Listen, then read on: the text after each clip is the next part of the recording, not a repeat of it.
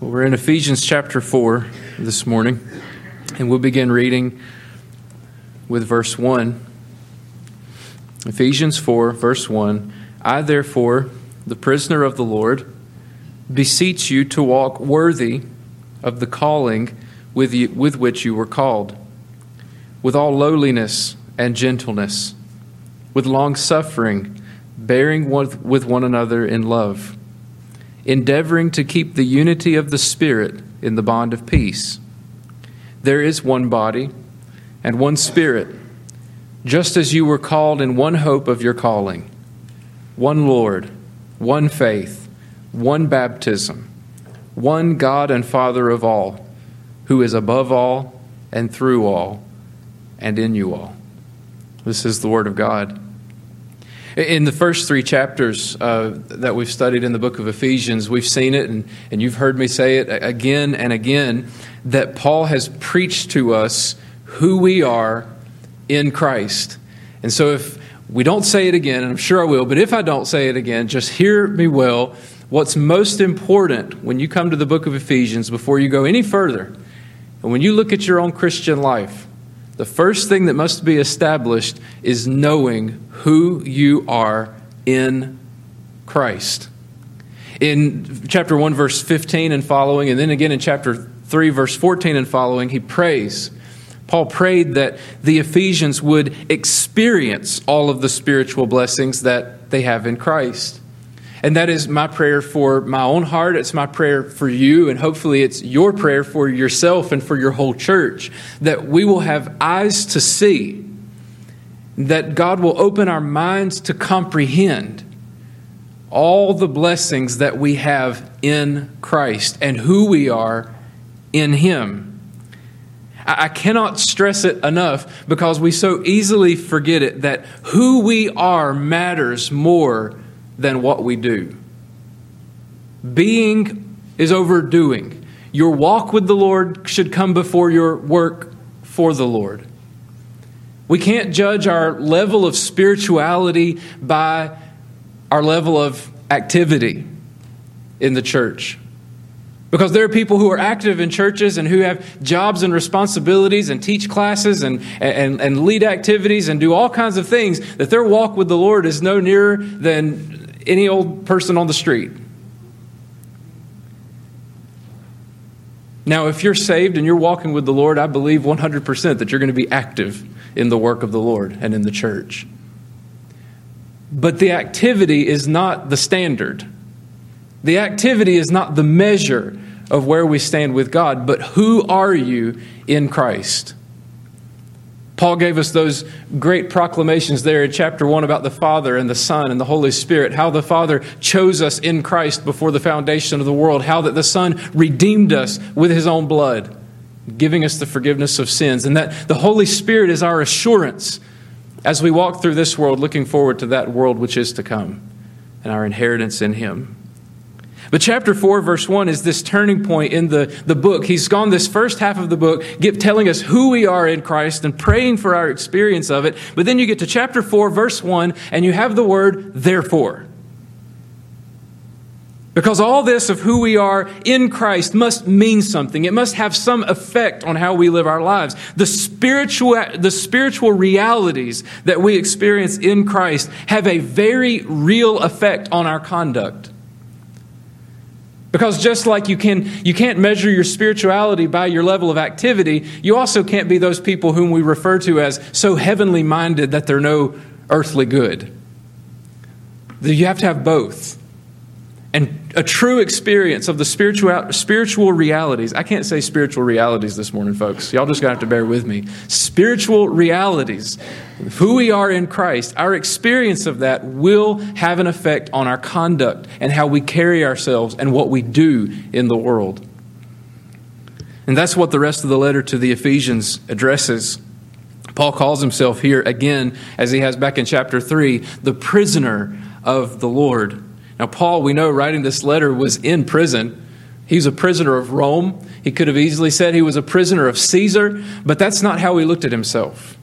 He saw himself not as a prisoner of Rome, not as a prisoner of Caesar, but as a prisoner of the Lord Jesus Christ. Whether he was locked in a cell or not, Paul had given up his personal freedoms, what he wanted to do with his life, and enslaved himself under the hand of God. Given his life wholly to the Lord. He gave up his personal freedoms to follow Jesus Christ. And he goes on to teach us the effects of the spiritual realities. And the first one that he teaches us here in these six verses is that of unity. Unity. And this follows the logic of, of what he's been teaching in the last uh, couple of chapters. Back in chapter 2, verse 15, he says that he, Jesus abolished in the, his flesh the enmity that is the law of commandments contained in ordinances, so as to create in himself one new man from the two, thus making peace. So now there's no longer this dividing wall between Jews and Gentiles, those who have this history of knowing God and following after his commandments, and those who have a history of paganism and idolatry. But now all are one in Christ. And so Paul preaches that the effect of our spiritual realities that we have in Christ is unity. How can members of Christ's church walk in unity? You look at the church as a, as a whole, you look at just say the Southern Baptist Convention, you look at the Surry Baptist Association is doing okay right now, but we've had our moments, right? Simmons Grove, right? Every church, every association, every denomination has times where there is seems to be very little unity.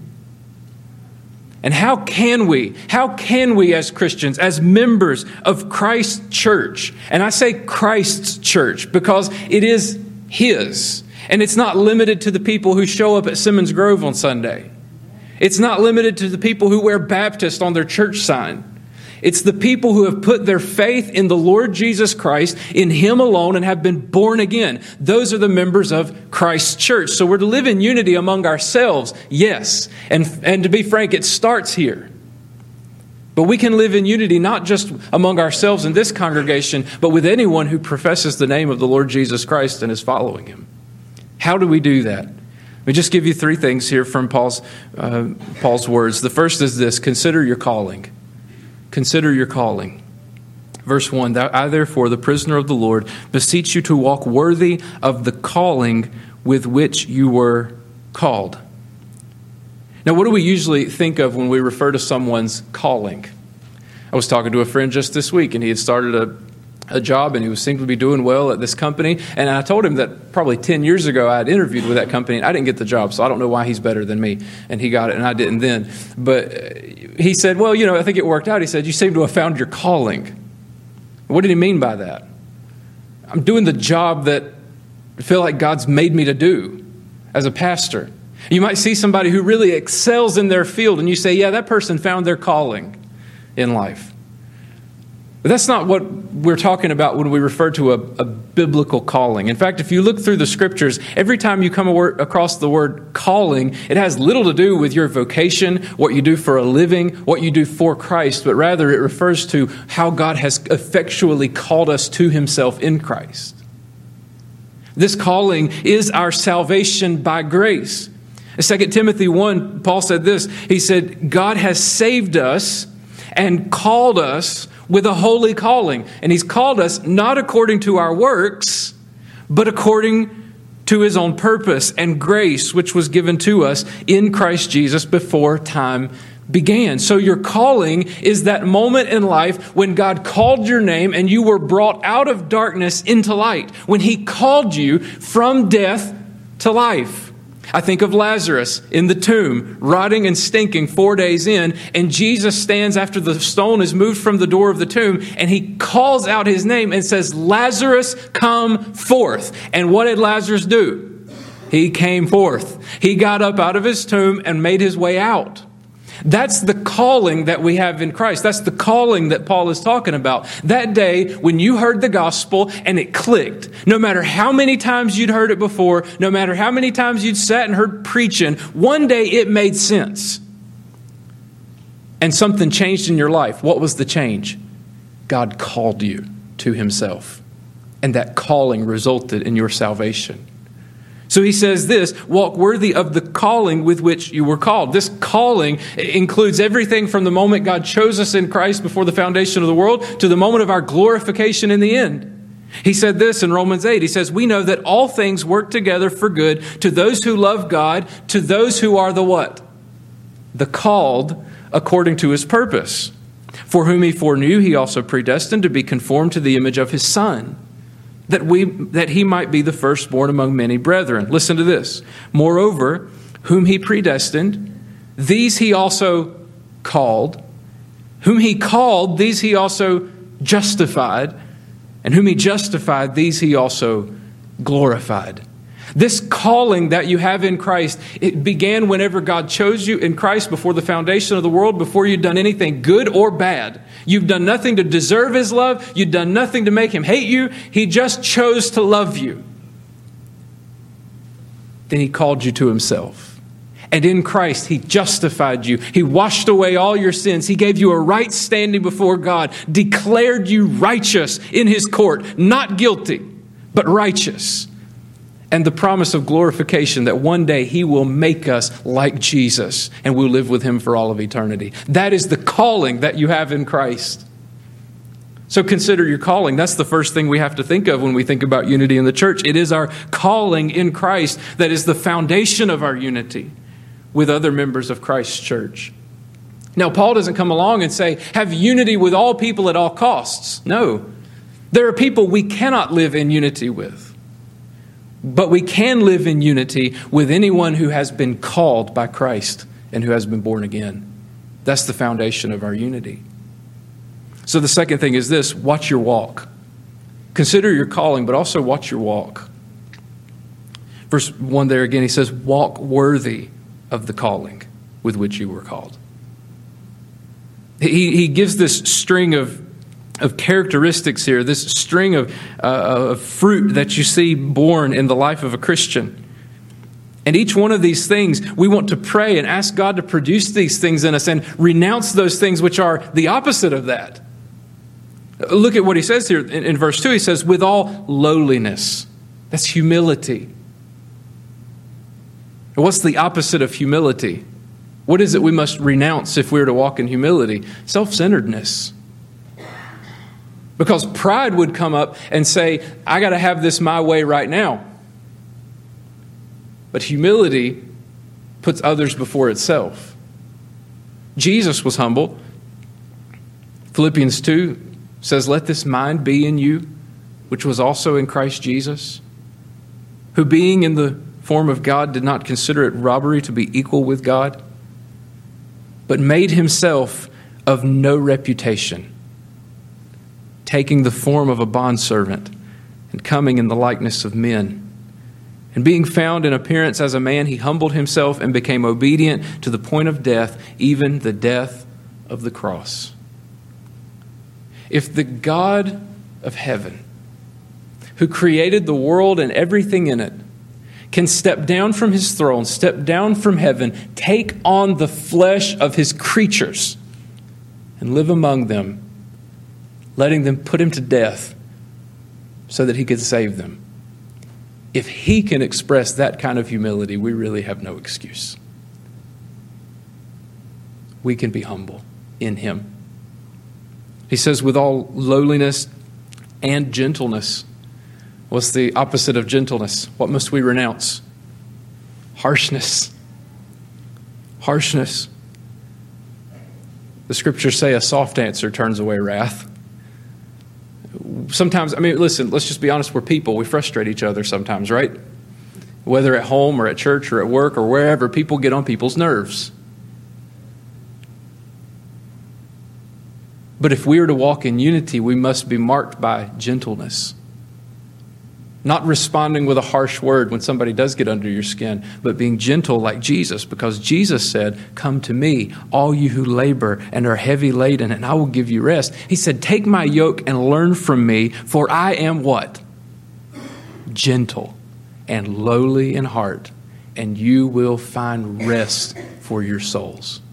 Don't be the cause of unrest in someone else's life, but be marked by gentleness and humility. The next thing he says is long suffering. It's just an old word that means patience. And I know I hear people say it all the time don't pray for patience. You'll go through real hard things to get it produced in you. Well, guess what? Christians are going to go through hard things anyway, so you might as well pray for patience. Now, in the context of the church and, and, and, as it relates to our unity, what would be the opposite of patience? What do we need to renounce as we pursue patience? Uh, Tony Merida said it a, a fine way. He said, This is the tyranny of our own agendas. Because I have things that I'd like to see done, and I know when I want them done, and patience makes me step back and wait on other people. And be loving and kind and patient with the people around me. Oh, Jesus surely is long suffering and patient. Amen. You know how I know? Because Jacob Hall's a Christian. That's how I know Jesus is patient. You know how Paul knew that Jesus was patient? Because Paul was a Christian. He, he told Timothy this. He said, This is a faithful saying and worthy of all acceptance. You know this, that Christ Jesus came into the world sinners, of whom I am chief. However, for this reason I obtained mercy. Here's what Paul said. This is why God saved me, Paul says. That in me first, Jesus Christ might show all long suffering, patience, as a pattern to those who are going to believe on him for everlasting life. Paul says, I know that Jesus is patient. I know that he's going to be patient with any one of you who needs him to be because he was patient with me. I was a Christian killer, and he stopped me on the road and saved my soul. And friends, when we consider where we've come from, where God saved us from, oh, it's a whole lot easier to be patient with the people around us and to walk in unity. The next thing he says is interesting. He says, bearing with one another in love. And I'll just summarize it as loving tolerance, loving acceptance. Because we can jump to love, and we should. We get, need to get to love, but don't pass over those words bearing with one another. Some of your newer translations say this, and it, and it really is clear putting up with one another in love.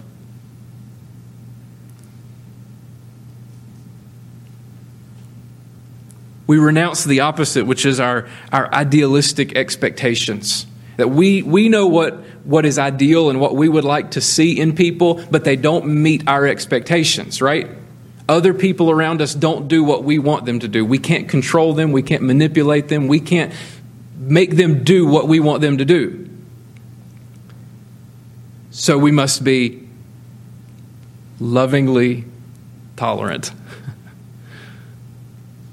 We put up with others. We bear with one another. We accept others for who they are, not for who we wish they were. You love your church not for what you hope it will become or, or what it might be, but you love your church for who it is, for what it is, what God has made it, and what He is making it. Jesus certainly is one marked by love. This is the kind of love that I want to show at home. This is the kind of love I want to show at church.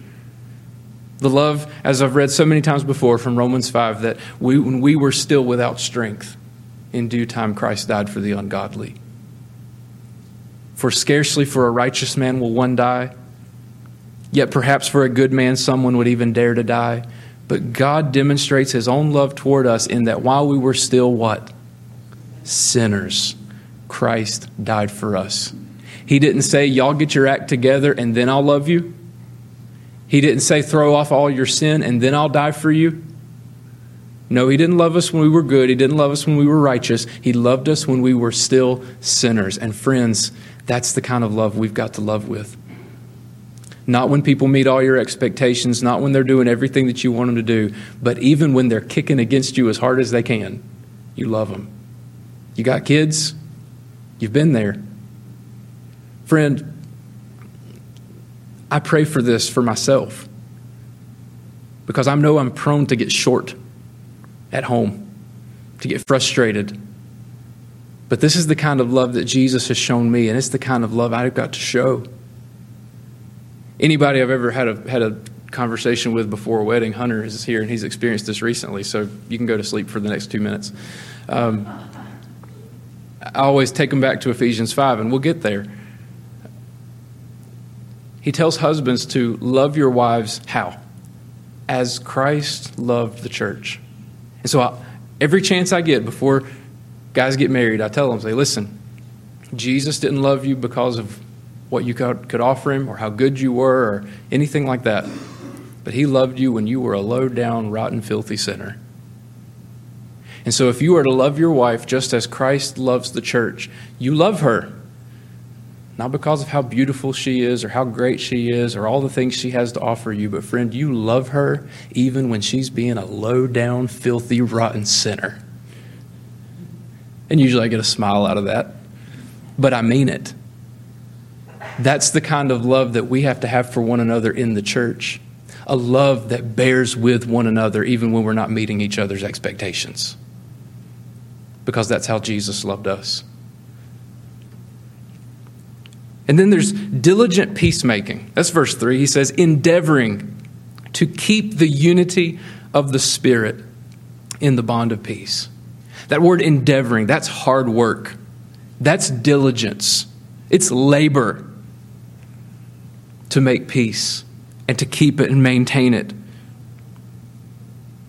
We must renounce the sin of indifference to see places where things look rocky and just look the other way, be apathetic and not deal with it when we see it.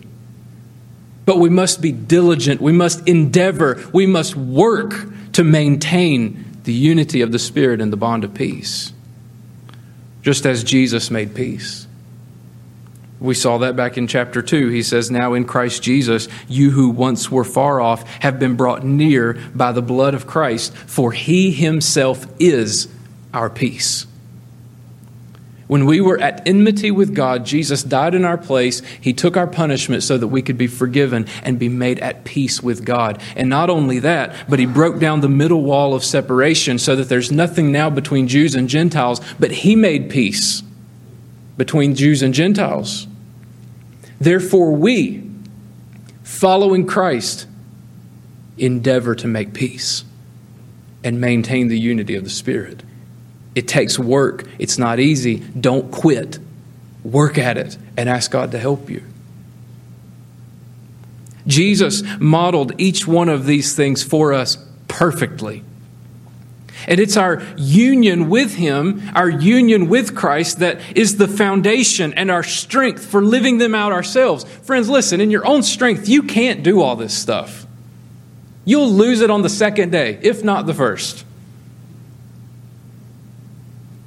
But if we're going to be lowly, gentle, long suffering, bearing with one another in love, endeavoring to keep the unity of the Spirit and the bond of peace, friends, we have to remember who Jesus is. Know that we are united with Him and that He can work these things in us by the Holy Spirit. You know what that takes? Prayer and asking. And when things come up that go against these things, things that threaten the unity of the body, when things threaten the unity of the church, what do you do? Do you resort to pride and harshness and not being patient, not maintaining the love, getting involved in it? Or do you resort to prayer? Say, God, I need help to be what you want me to be in this. I can't control other people. I can't make other people do what I want them to do. But Lord, I need your help so that I can be what you want me to be in this situation right now. That has to be our first resort. That has to be what we do first, is find our way to our knees. What's being described here is simply the fruit of the Spirit. You know, Galatians 5, he says, But the fruit of the Spirit is love, joy, peace, patience, kindness, goodness, faithfulness, gentleness, self control. These are the fruit of the Spirit. These things that Paul lists here, these are qualities that God is working in all of his children. Make sure you heard what I said. God is working these things, this fruit of the Spirit. And how many of his children? All of his children. If you have the Holy Spirit, that is, if you've been born again, God is working these things in you. Are you surrendered to Him? Is the question. Are you letting Him work these things in you? The more we become like Jesus individually, the more unified we'll become corporately. And that just makes good sense if you think about it. Because if every single one of us in this congregation is giving focus and attention to our own relationship with the Lord, and we as an individual are trying to become like Jesus every day, then what's going to happen when a whole group of people who are trying to be like Jesus on their own get together? They're going to have unity. They're going to have one purpose and one mind. Well, William Barclay said this. He said, Christians are people who are drawn together because they owe a common debt to the goodness and grace of God. We recognize who we are in Christ, and that's who we each are. And that's the last thing here. The, the third thing is this remember what is reality. Consider your calling, watch your walk, and remember what is reality. Verse 4 he shows us that we're, we're one in the Spirit. He says, There is one body and one Spirit. That's not a there might be, there could be, we should work for it. No, there is. It's reality. There is only one body and there is one Spirit. And if you are a Christian, if you have, born again, have been born again, you are a member of that one body.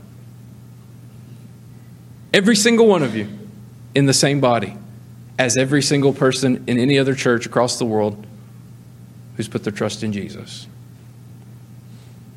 Now, if we're one body and we're one spirit, that ought to give us a desire for unity, right? Just think of your hands for a second. I think we've all got two hands, right? Um, if one is not working the way we think it ought, the other one doesn't say, well, if he's not doing what he's supposed to do, I'm out. Because then what have you got? No hands. That's a silly example. But it's often what happens in churches. One member of the body sees another member that's not doing what they think they ought to be doing, and they say, Well, if that's the way this thing's going, I'm not doing anything either. Or worse, they work against it. But, friends, whether you believe it or not, and whether you like it or not, we're all in the same body together, and we're bound by the same spirit. And friend, if you have that same spirit, you'll probably like it. That we're all one. We're one in Christ. We have the same spirit. We have one hope. He says, just as you were called in, the, in one hope of your calling, every single Christian, every single born again child of God in this world was saved the same way you were. Oh, the circumstances were different. The message might have been preached a little different way, might have been presented in, in various uh, ways. But if any of us have been born again, friends, we've been saved by the same calling that calling from God by the Holy Spirit through the preached word of Christ. And we have the same hope that we will spend eternity together in heaven, never ending. You're stuck with me. We are in one, one in the Spirit, we have one hope, and we have one Lord. Verse 5 one Lord, one faith, one baptism, one God and Father of all. Who is our one Lord? Jesus Christ. We are all united under his headship. We are his body, but he's the head. He's the one in control. It's his church. We have one faith. That faith is in our Lord Jesus Christ. That faith is the Word of God that we hold to without wavering. We have one baptism. We were baptized by the same Spirit into that body. One God, one Father of all. All who are in the church. He's above us, through us, He's in us. This is all Him all the way around. It's His church. These are the realities. So, no matter whatever comes up, what circumstances arise, you can look back to this. There is only one body and one spirit we were saved by one hope of one calling. We have one Lord, one faith, one baptism, one God and Father of all, and there's absolutely nothing that can change that for the true people of God. Nothing can change it. And so the idea is this when we come down to the end of it, our conduct in the church should match the reality of our unity in Christ. The reality is, we do have unity in Christ. So now we just need to bring our conduct into alignment with that spiritual reality. Does that make sense? This is real. This is what God has given us. He said it's how people would know that we're His disciples. He said it's how people would know that He is the Son of God who came from the Father. Did you know that when we don't live together in unity, we're keeping people from realizing that Jesus really is the Son of God. The stakes are high. but the promise of help is real. This is what Jesus has given us. God or, God's ordained expression of our common union, if I can say it that way, in Christ, is one of the purposes of the Lord's Supper or communion.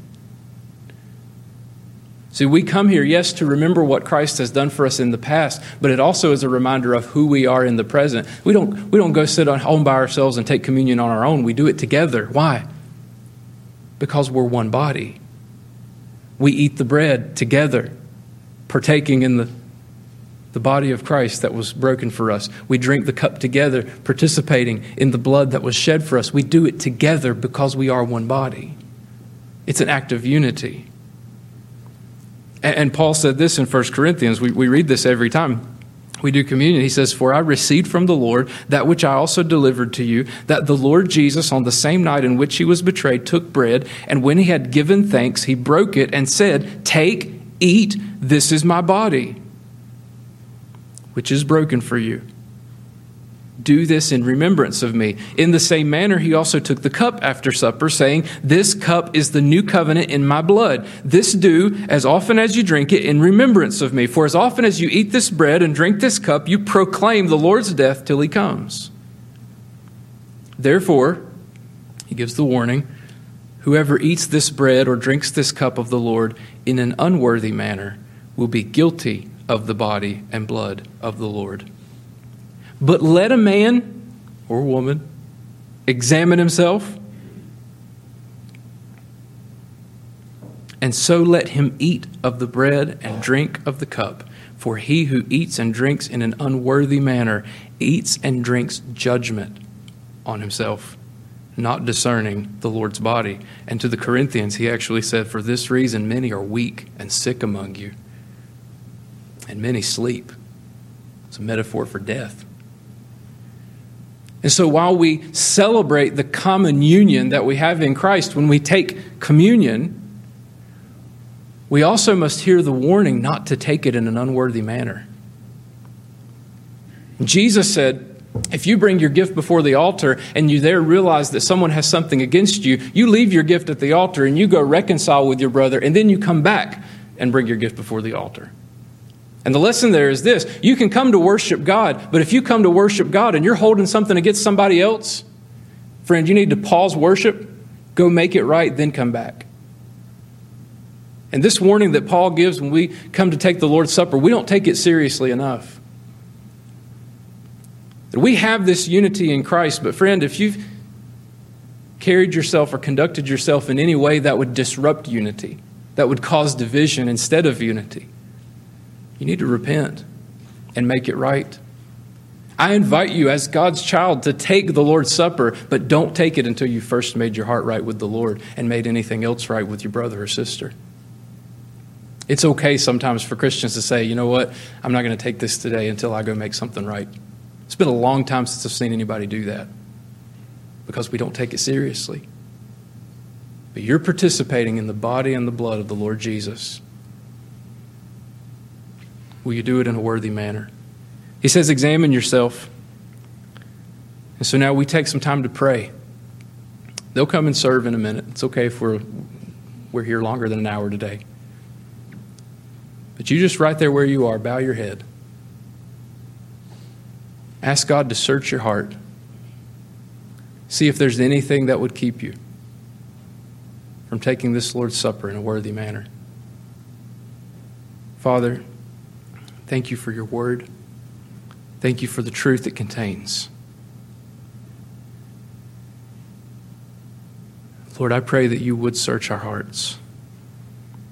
Reveal to us, Lord, any unconfessed sin, any relationship that needs to be made right.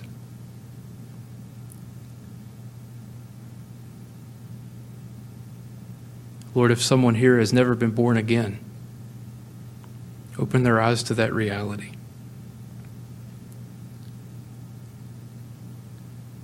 They would see their sin and repent, put their trust in Jesus.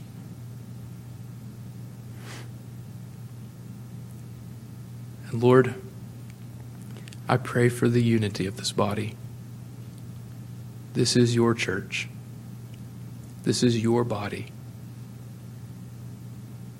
And you can maintain unity. Do it. I pray in Jesus' name. Amen.